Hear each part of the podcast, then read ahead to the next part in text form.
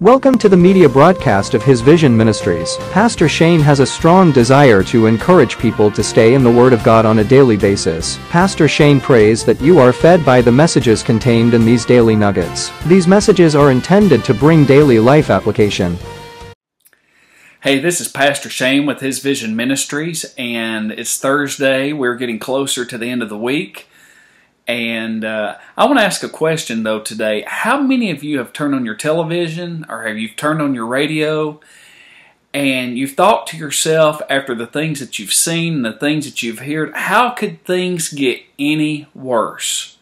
You know, friend, the news, when we turn it on, it can be depressing. One of the things that I've always encouraged people not to do is to get caught up so much in the news that's on television that you lose focus on the things of God. It can be very depressing. It seems like the more bad news, the further that our nation and the further that people seem to be moving away from God. And lately, what I've been seeing, I'll just be blunt and honest, it doesn't seem godly. Right now, with what we see taking shape, I want to ask you a question. Is it causing you to perhaps lose hope?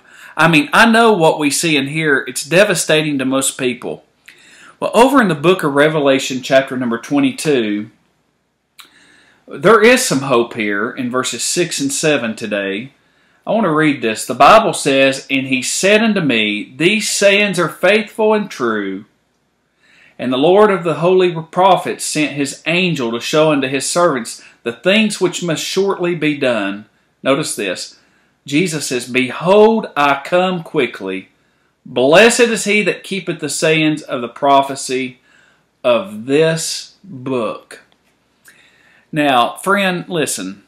We have hope, and I don't want to sound selfish when I say this, but it is in the return of our Lord and Savior, Jesus Christ.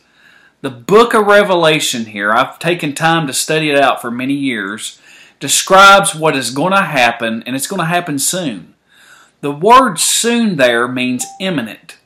It implies certainty. In other words, it's certain that what God's word says will happen. Uh, it, it says clearly He's coming again, and that those who obey His words will be blessed.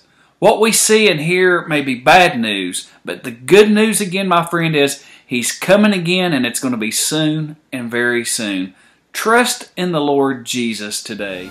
We thank you for joining us today. Visit us online at hisvision.org. Text the word SAVE to the number 80123 and hit send to learn how to have a relationship with Jesus Christ. May God bless you.